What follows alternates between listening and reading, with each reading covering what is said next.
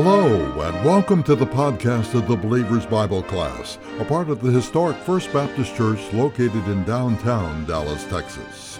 Each week we share the Bible lesson from our longtime teacher, Doug Brady. Doug has studied the biblical scriptures throughout his life and is knowledgeable in both ancient Greek and Hebrew, which makes his explanations of Scripture all the more interesting and most certainly all the more accurate. Professionally, Doug is an attorney although he considers his Bible teaching as his godly profession. We are continuing our study of the Old Testament book of Daniel, and today we continue in the seventh chapter of this great book. Here we are seeing the third and fourth beasts that will come out of the seas, and Doug will explain all of that very completely. The Believer's Bible class is part of the historic First Baptist Church located in downtown Dallas, Texas. Our class meets every Sunday morning at 9:15 in Lavorne Hall, located on the lower level of the new Worship Center building. Over 100 people attend this class, and we learn so much about the Bible as Doug digs deeply into the scriptures so that we can understand what we are reading. We invite you to visit our class if you are in the area. Now we are ready to begin the lesson, which Doug has titled The Loud Mouthed Horn, taken from Daniel chapter 7.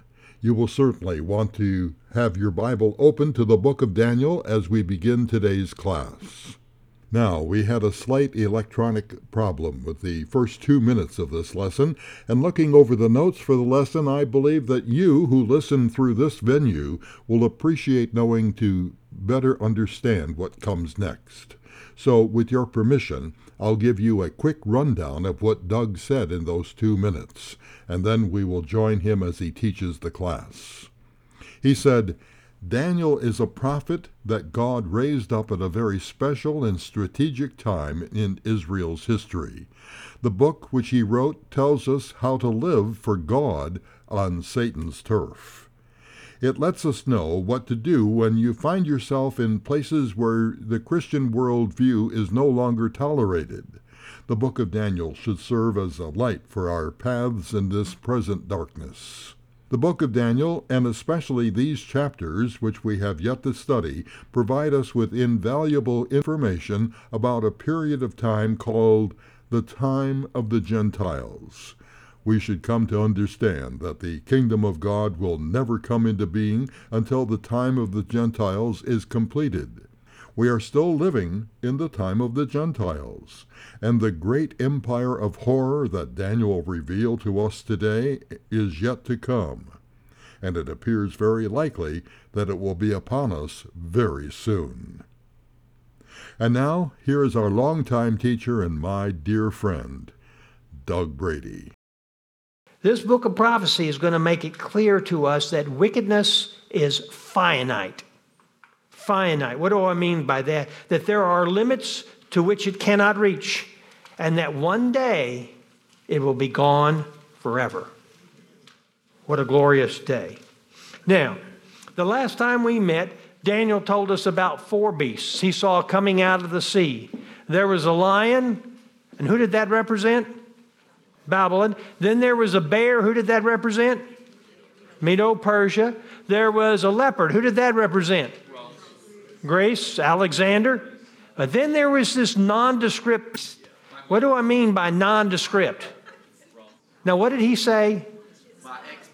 Oh, well, I'm not going to comment on that, uh, but if she had anything to do with your upbringing, no.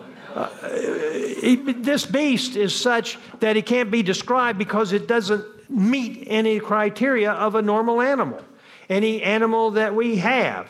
So we're doing this, and this beast is terrible. There's some people have suggested that what's really involved here is AI because he has teeth of iron and he has claws of bronze. I'm not sure I'm going to go that far because the beast in its origin is an empire called Rome.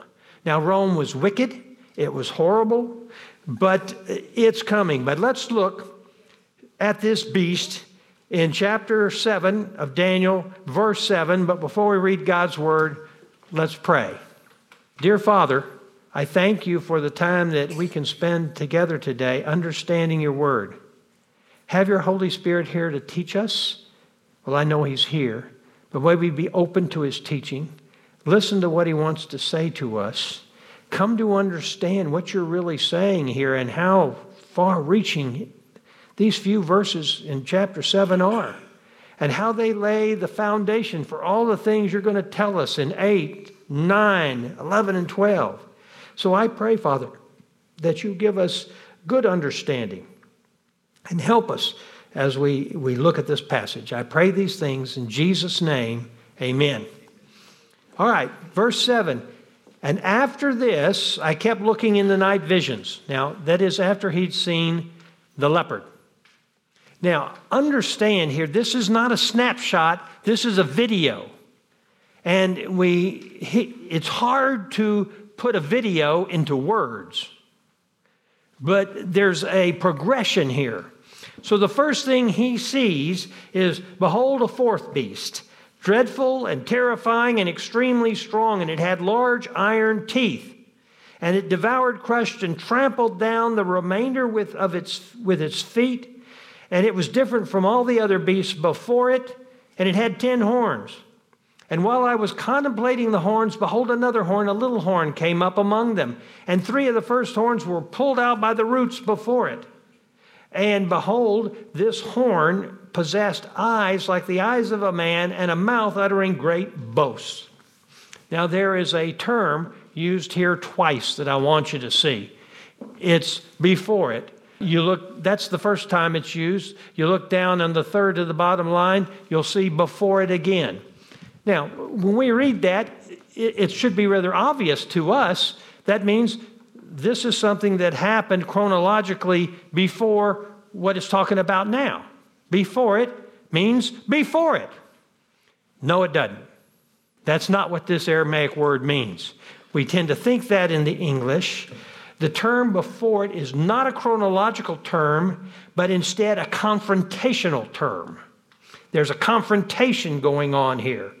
You'll see the same thing used in a way that's easier to understand in verse 20 of this chapter, where it says, Before it. Now, this beast referred to is nondescript because no other animal could be found to represent this kingdom or empire. The beast with the iron teeth represents Rome, as did the legs of iron in the dream of Nebuchadnezzar. The beast comes into view, and you can see its teeth and you can see its claws. Why is that? Well, if you look or watch videos of, television shows of animals, say over in Africa, whether it's a chimpanzee or a lion or many other, they will always show you their teeth. If, uh, you know, you look at those chimps, they have two inch fangs. And they show them often because they say, if you mess with me, this is what you're dealing with. Other animals do exactly the same thing. And you see this teeth, they are showing who and what they are. But it's clearly that it's clear that this beast is different than the three before it. And this beast overthrew the other beasts and exercised dominion over the earth. But as we go on in this video, then all of a sudden Daniel's attention is drawn to the ten horns. And he's going to see these ten horns, which correspond to the ten toes in Nebuchadnezzar's statue, and they represent ten kingdoms or regions of political power. Now, do you know that as I was reading this week and, and listening this week, there are some people who've divided up the world into 10 regions. You know, we used to think, well, European Union, you know, it's going to eventually end up with just 10. Listen, those states over in, in Europe, they have no power now at all. Germany, uh, Italy, they don't have any power. The power's all in Brussels. And that's where it resides, and it probably will never leave. And the EU will be one of these 10 regions. Now, I want you to think about this. The region that America would be in would be North America. That means including Mexico and Canada. How would you like to share Mexico and Canada's situations? All you got to do is look at Trudeau, and well, I'm not going to say anymore because they'll uh, uh, cut me out up in Canada uh, if I say any more about such a wonderful man as Mr. Trudeau. Yes. Now, I want you to think about this. Has there ever been an empire in the history of the world which is some way based upon the Roman Empire and has 10 subparts and has ruled the world? The answer is no. There's never been. The reason for that is this is a future empire. This is one that is coming. Do we know exactly when it's coming? No, but it is coming. So as this video plays out and the ten horns take center stage, uh, but we have to recognize there is a lengthy period of time between the initial entrance of the beast from the sea and then the appearance of the horns. If you counted it up, it would probably be 2,100 years in between the beast and the horns. Now, many liberal scholars say that, that kind of understanding is just bogus. You don't have 2,100 years in one verse or two verses. You don't do that. Nobody writes like that. Are they right? Well, let's test that theory that no one does that. I want you to look for a second at Isaiah chapter 9, verses 6 and 7, which is a prophecy. For a child will be born to us, and a son will be given to us, and the government will rest on his shoulders, and his name will be called Wonderful Counselor, Mighty God, Eternal Father, Prince of Peace. There will be no end to the increase of his government or of peace, and on the throne of David and over his kingdom to establish it and uphold it with justice and righteousness from then on and furthermore. Now, let's take this first phrase For a child will be born to us, and a son will be given. Has that occurred? Yes. Yeah, it has. Uh, right about uh, 4 to 7 BC, that happened when Jesus was born. Now, the question is let's look at the next part and the government will rest on his shoulders, and he'll be called wonderful. Counselor. I, I really don't think a, there should be a comma between wonderful and counselor. There will be no end to the increase of his government or of peace. Have we seen that yet? No. How many years between these two? Another 2,100, 2,000 years has occurred from the first part of this verse uh, to the next part of this verse. That happens. Now, if you were looking for the foremost authority to interpret Scripture, who would you suggest is the foremost authority in the history of the world to interpret Scripture? Jesus. Who? Jesus. Jesus. Well, let's see if Jesus has ever done anything. I want you to look at another passage in Isaiah. The Spirit of the Lord God is upon me. And this is a messianic prophecy. It's about Jesus. So if anybody can interpret a messianic prophecy, it ought to be Jesus, right? Because the Lord has anointed me to bring good news to the afflicted. He has sent me to bind up the brokenhearted, to proclaim liberty to captives and freedom to prisoners, to proclaim the favorable year of the Lord. And continuing on in that sentence, it says, And the day of vengeance of our God to comfort all who mourn, to grant those who mourn in Zion, giving them a garland instead of ashes, and the oil of gladness instead of mourning, and the mantle of praise instead of uh, spirit of fainting. So they will be called oaks of righteousness and the planting of the Lord, that is Yahweh, that he may be glorified. Now, that's the messianic prophecy. There was a time when Jesus was in the synagogue, and it's recorded in Luke chapter 4, verse 18. And look what it says there in that passage. And he came to Nazareth, where he had been brought up, and as was his custom, he entered the synagogue on the Sabbath, and he stood up to read. And the book of the prophet Isaiah was handed to him, and he opened the book, and he found the place where it was written. And here's what he wrote, what he read The Spirit of the Lord is upon me because he anointed me to preach the gospel to the poor. He has sent me to proclaim release to the captives and recovery of sight to the blind, to set free those who are oppressed, to proclaim the favorable year of the Lord. If you notice, that's the same thing, and that's what in Isaiah. He's reading Isaiah. But now look what he says when he gets to the favorable year of the Lord, he stops. And he closed the book and he gave it back to the attendant and sat down, and the eyes of all in the synagogue were fixed on him. And he began to say to Today this scripture has been fulfilled in your hearing. Well, what about the rest? No, not yet. Another extreme period of time in one passage. Jesus is saying that.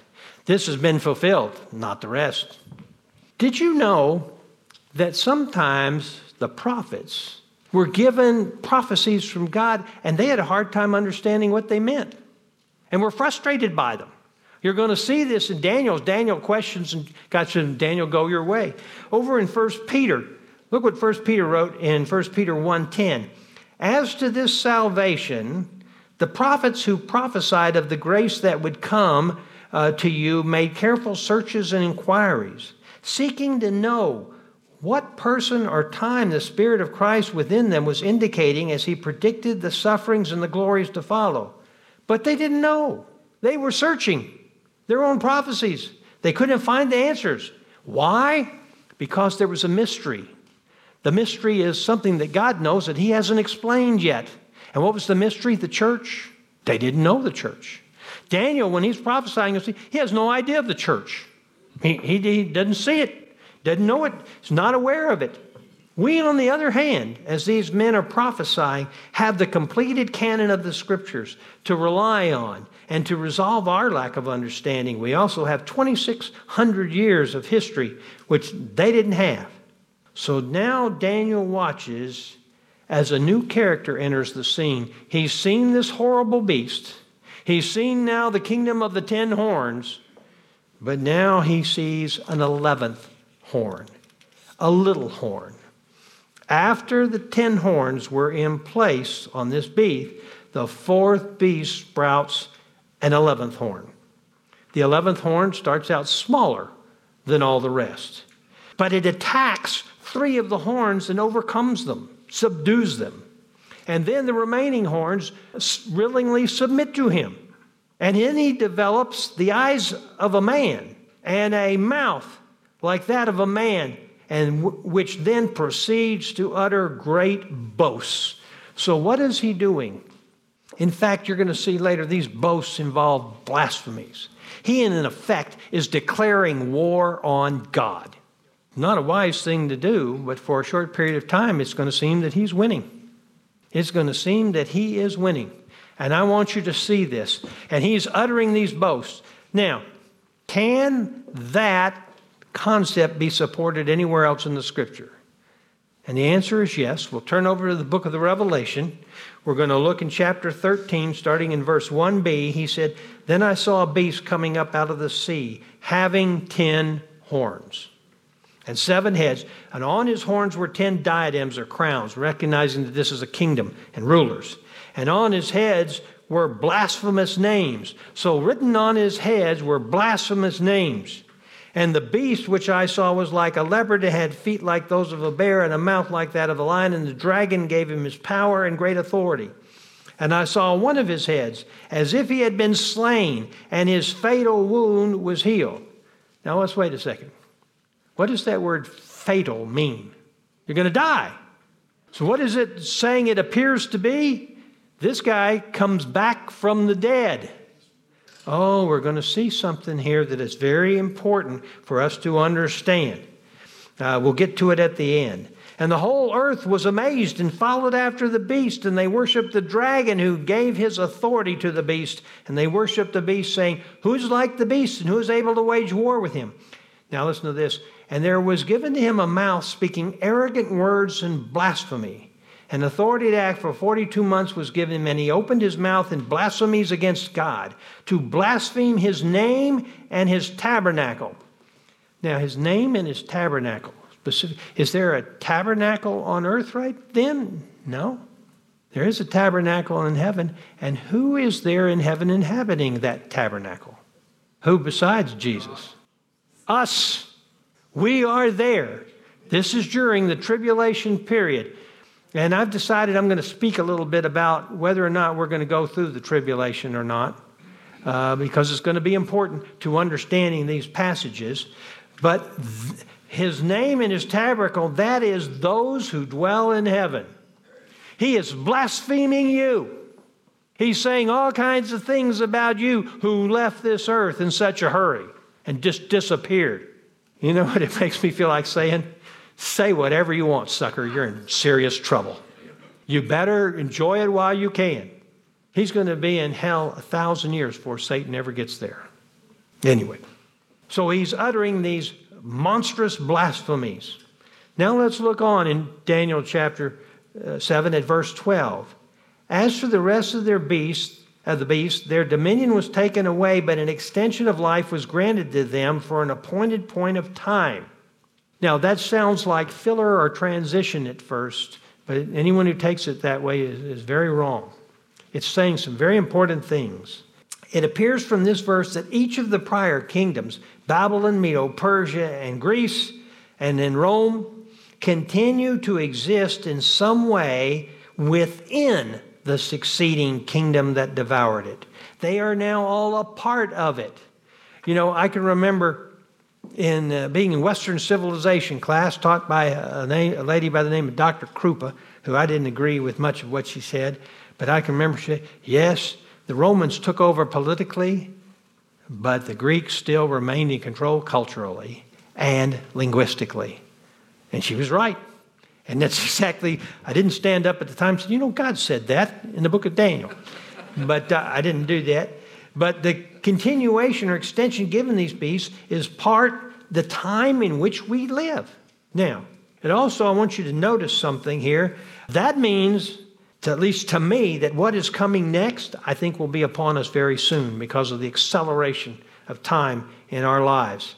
And that this final Gentile kingdom, which will bring such horror upon the earth, there's never been anything like it ever seen before. But notice one thing. I want you to notice at the end of verse 12. What does it say? Granted to them for an appointed period of time. Who did the granting? Who knows when that time ends? If he knows it's our plan to end for a certain time, will it end then? Yes. Absolutely, it will. Absolutely. And that's one of the things. So, as a result of seeing this, and let me tell you, I want you to imagine something. This is a little gruesome, but if you if you were had a policeman, a detective who was talking to you, and he told you, yes, there was this grisly murder, and there was blood everywhere, and this slash here, and this cut there, and this bullet wound there, that's one thing. But he said, here, Mr. Brady, you need to recognize, here's the pictures, and they're in full color. That's a whole different thing. When you see it like that, it has a strong emotional, gut wrenching effect. Here it's had the same thing on Daniel. He has seen the terror and the horror of what is coming, and he is extremely upset. And you're going to see that he is now severely distressed. And starting in verse 15, it says, As for me, Daniel, my spirit was distressed within me, and the visions in my mind kept alarming me. And I approached one of those who was standing by and began asking him the exact meaning of this. Now understand, is Daniel in the vision or out of the vision?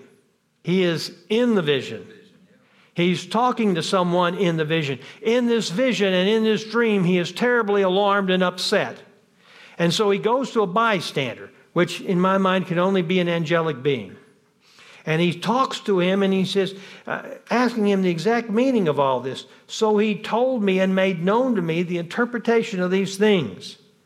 So, as he views this dream, Daniel declares that he's distressed and alarmed, and he recognizes what is coming. He just doesn't know when. If he had been able to look into the future to 70 AD and seen the destruction of Jerusalem, he would have said, Well, that's certainly it.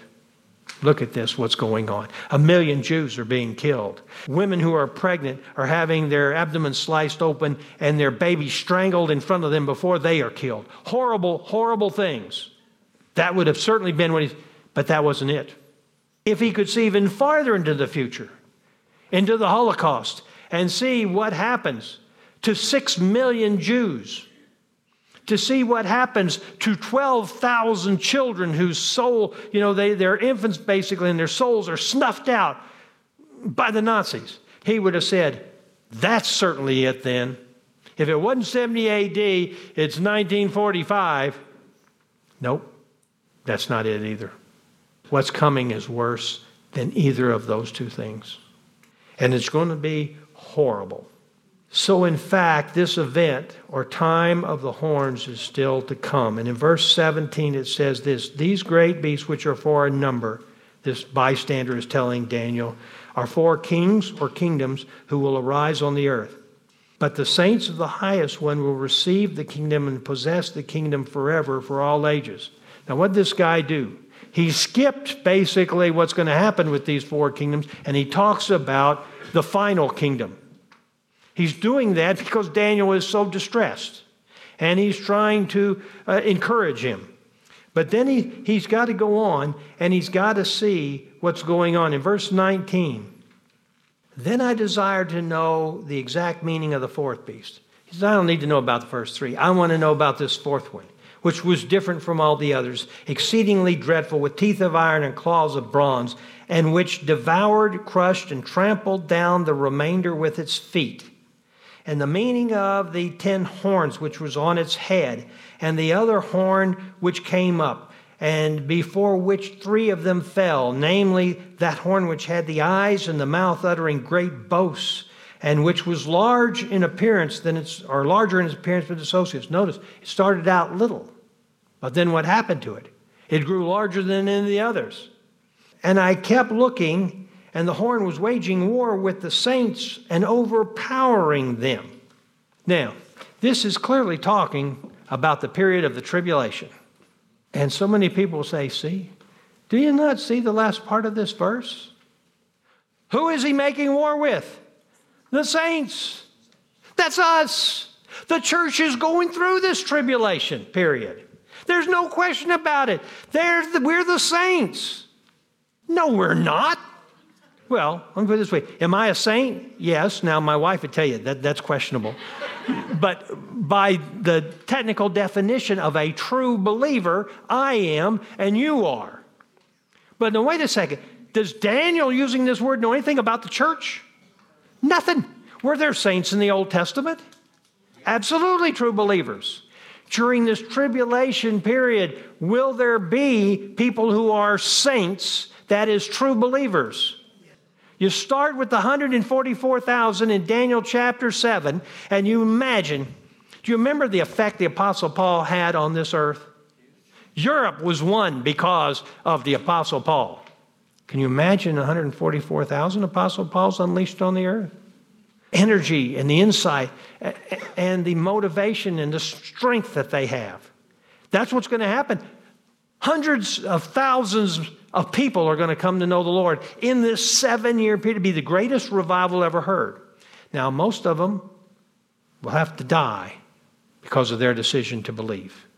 We have places in our world where that's the true now, but this is going to be over the entire world.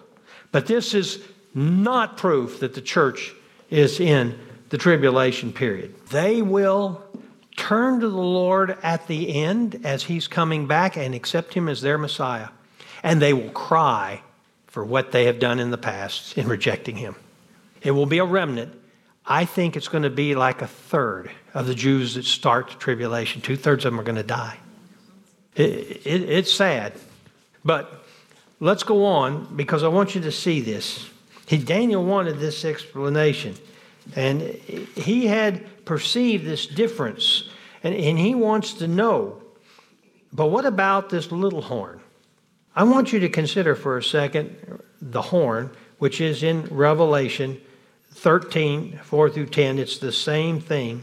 It says, They worship the dragon because he gave his authority to the beast, and they worship the beast, saying, Who is like him? there was given to him a mouth speaking arrogant words and blasphemy, and authority to act for 42 months was given to him. That's the exact same thing written in Daniel. How could this not be the same person? And he opened his mouth in blasphemies against God, to blaspheme his name in his tabernacle, that is, those who dwell on earth. And it was given to him to make war with the saints and overcome them. Now, who is this guy? He is going to rule the world, the whole world. The beast, the Antichrist. Now, let me tell you, the Antichrist is, is a term used more like Nebuchadnezzar's uh, statue. Wondrous from the part of the view of the oppressor. The beast is more God's word in describing this man. A horrendous, monstrous beast. Are we being prepared for this world rulership? You see, the more these things we are being prepared for, then the closer the time comes. How many of you ever heard of a guy by the name of David Rockefeller? You say he's a beast. Well, you know, we've there are certain conservatives who've made all these claims about what's going on in a cabal that's doing all this stuff. Well, I found a page from David Rockefeller's memoirs. In fact, it's page 405. He writes this For more than a century, ideological extremists, that's like Julie and Cindy uh, and Jan, they're ideological extremists, have seized upon well publicized incidents to attack the Rockefeller family for the inordinate influence they claim we wield over American political and economic institutions. Now, get this, he says. Some even believe we are part of a secret cabal working against the best interests of the United States. Characterizing my family as me as internationalists and of conspiring with others around the world to build a more integrated global political and economic structure. One world, if you will. If that's the charge, I stand guilty, and I am proud of it. That's, that's the man. And we say, oh, that, the, the, the that's bogus. The, we, the, all these claims you're making, that's not true. Nobody's doing that. Hellfire, they're not. Now, let's go on. I want you to look at this beast again through some different eyes. He was called the Antichrist one place, he's called a beast another. He's got a different set of names in Second Thessalonians 2:10. Paul's writing says that you not be quickly shaken from your composure or disturbed either by a spirit or a message or a letter from us to the effect that the day of the Lord has come. That is the tribulation. Don't, don't let somebody con you into thinking the tribulation's already come, there's two things that have to happen first. Let no one in any way deceive you, for it will not come unless the departure or the disappearance comes first, and the man of lawlessness is revealed, the son of destruction. Notice those two names. The man of lawlessness, in other words, he won't be controlled by any laws, and the son of destruction. He's going to bring about destruction for all those who follow him who opposes and exalts himself above every so called God or object of worship, so that he takes a seat in the temple of God, displaying himself as being God. So it's going to have to be a temple for him to do that. There's not one now, but there will be. Do you not remember that when I was with you, I was telling you these things? And you know what restrains him now, so that in his time he will be revealed. For the mystery of lawlessness is already at work. Only he who now restrains will do so until he is taken out of the way. Now, in preparation for some things we're going to say at the end, you need to recognize what this passage is saying. This mystery of lawlessness, it's at work now. That is, when Paul wrote this. That means it's continuing on until now. Why is that? Well, I'm going to explain that to you. I found the answer to that. I didn't understand that at first, as you'll see here in a second. For the mystery of lawlessness is already at work. Only the one who restrains him, that is the Holy Spirit, will do so until he's taken out of the way. Then that lawlessness will be revealed by the whom the Lord will slay with the breath of his mouth and bring to an end by the appearance of his coming. And that event is described in Revelation 19 11 through 21. That is the one whose coming is in accord with the activity of Satan, with all power and signs and false wonders, and with the deception of wickedness for those who perish because they did not receive the love of the truth. You see, in this passage, he's referred to as the man of lawlessness and the son of destruction. In Daniel 9:26, he's referred to as the prince that who is to come. So let's look at some serious passages now that I want you to see right at the end of Daniel 7, starting in verse 25. And he will speak out against the Most High, and he will wear down the saints of the Highest One, and he will intend to make alterations in times and in law, and they will be given to him into his hand for a time, times, and half a time. But the court will sit for judgment and his dominion will be taken away, annihilated, and destroyed forever. Then the sovereignty, the dominion, and the greatness of all the kingdoms of the whole earth will be given to the people of the saints of the highest one. And his kingdom will be an everlasting kingdom, and all the dominions will serve and obey him. So this big mouth horn will proclaim and spout blasphemy against the Most High God. He will seek to destroy his followers. He will make great changes in times and law. Now, now, wait a second. What does that mean? We're going to have to come. What, what does it mean to change the time in the law? He will be allowed to do that for a time, times, and half a time. Now, what does that mean? A time, times, half a time.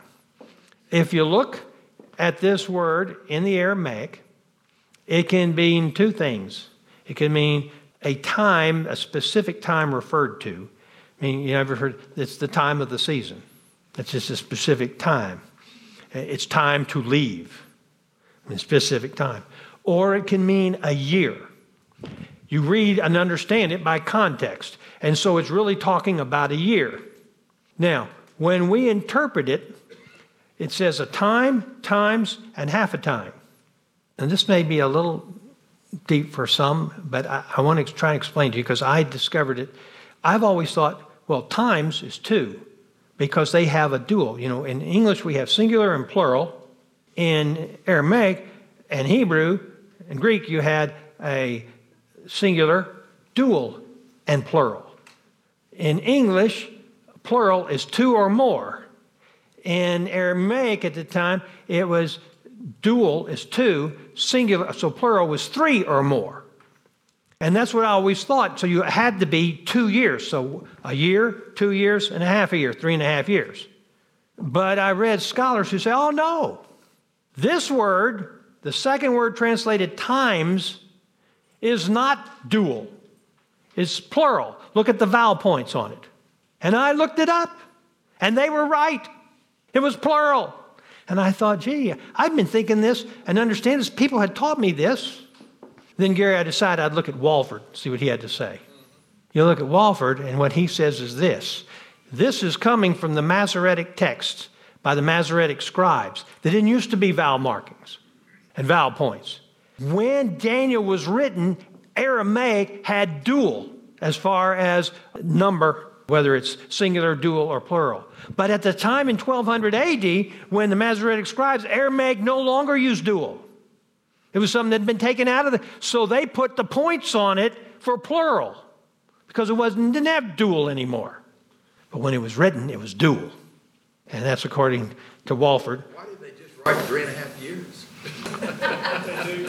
because you see, you're thinking with the simplicity of an of an Occidental mind and they have an Oriental mind that you don't have, and that I don't have, that I try very good, very well to understand. And so I want you to see that. Now, this also, this three and a half year period, this is something you need to understand about Daniel. Is this three and a half year period spoken of throughout the scriptures? Sometimes it's not speaking of, spoken of as a time, times, and half a time. It's spoken of a different way 42 months. It's also spoken of as uh, 1,260 days. And that's based on the Jewish calendar, which has 360 days in a year. But where did it first appear in the scriptures, three and a half years? In Daniel. Daniel was the first book written in which the three and a half years appeared. How long is the tribulation period? Seven years. So this is half of it, right? Well, wait. Where do you know that it's seven years, this tribulation period? Is it in Revelation? No. It's only in the book of Daniel. When we get to chapter 9, you'll see it, and I'll show it to you. Only place in the scriptures that you know it's three. Now, you can say, well, it says the last part is three and a half years. Well, then you could say that. The only time it says seven years, only time, is in Daniel chapter 9. And if you find something else that says differently, I'd sure like to see it because I've searched and it's not there. So, he's going to accomplish all this. Now, that brings me to a question I think we ought to ask ourselves. Is there any way that we can acquire a more definitive answer as to when this will all happen? Is the next prophetic event on the calendar coming the coming of the Antichrist and not the coming of Jesus Christ? I want to know the answer to that question for certain. Why? Because I don't want to be there for the coming of the Antichrist. I want to be there for the coming of Jesus Christ. But you see, as far as Daniel goes, that seems to be the case. Why? Because there's a mystery that Daniel hasn't been told yet. The same mystery that was kept secret from all the Old Testament prophets, even from John the Baptist. He preached the gospel of the kingdom. That's the mystery of the church. Now, let me just ask you for a second why would God keep that a mystery?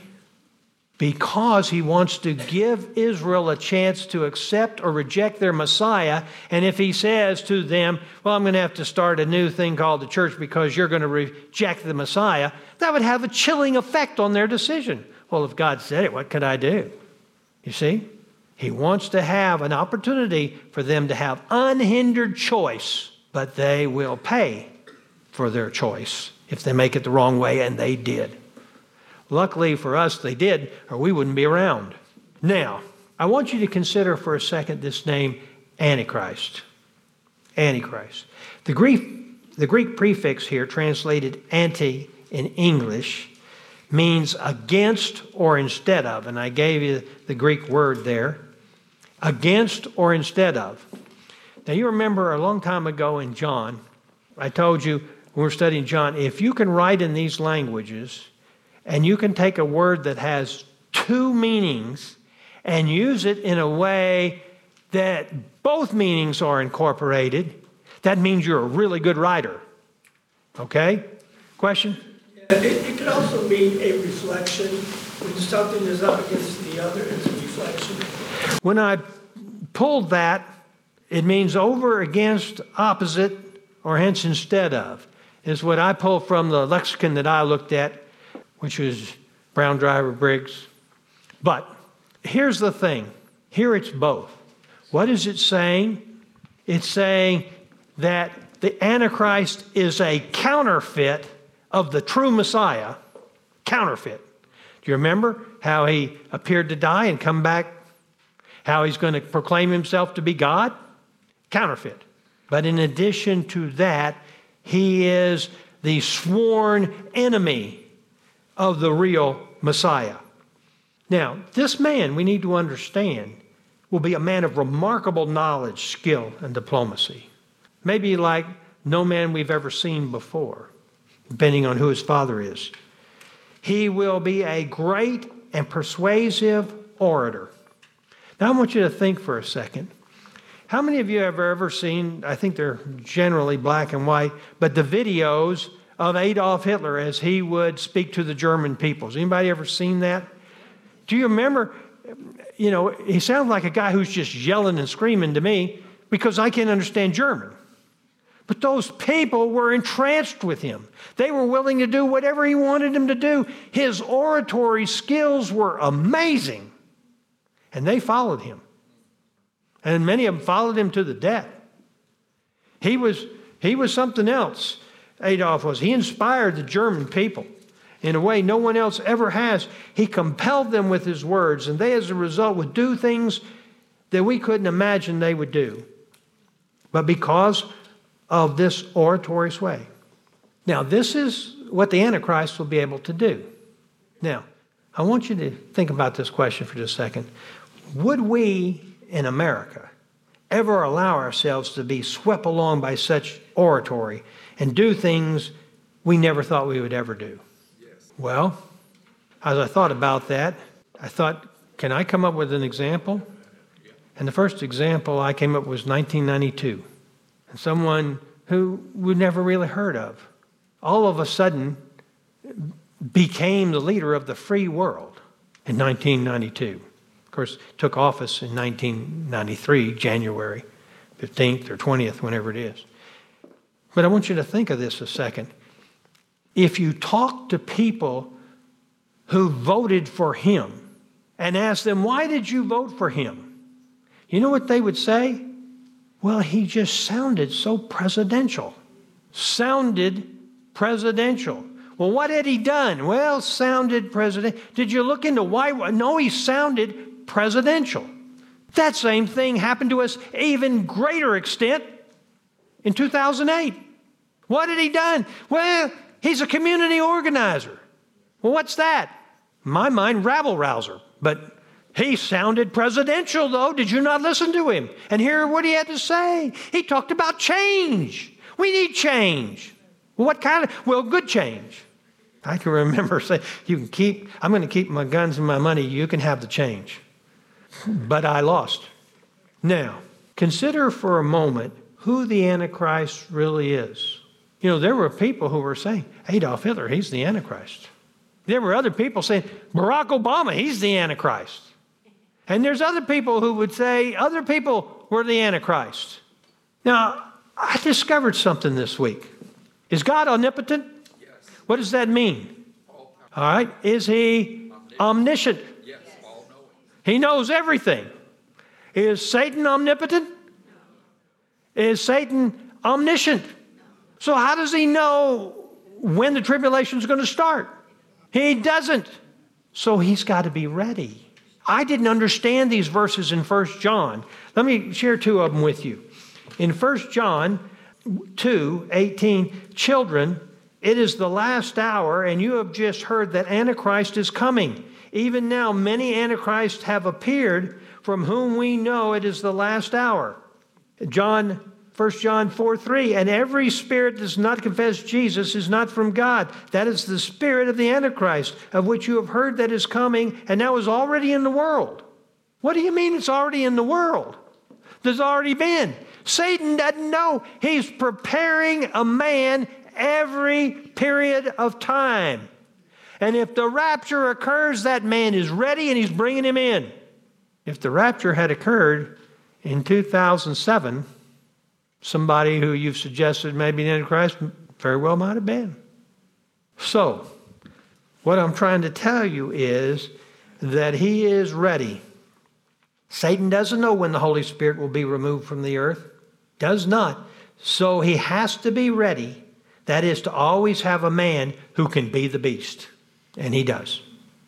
Now, do you remember that it talked about this before the time, times, and happened? He will endeavor to change or alter times and laws. What in the world does that mean? Well, Julie will tell you that when we moved into our apartment here just recently for temporary stay while our house was being repaired, there was this one box which was extremely heavy because it had every conservative study Bible in it that I can ever find. And I now have them lined up uh, on a windowsill.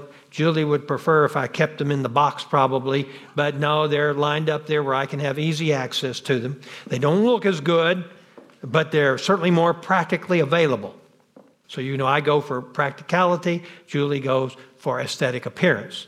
And so far I'm winning, but I may come home one day and they all be in a box. Who knows? But anyway, I look through every one of these Bibles.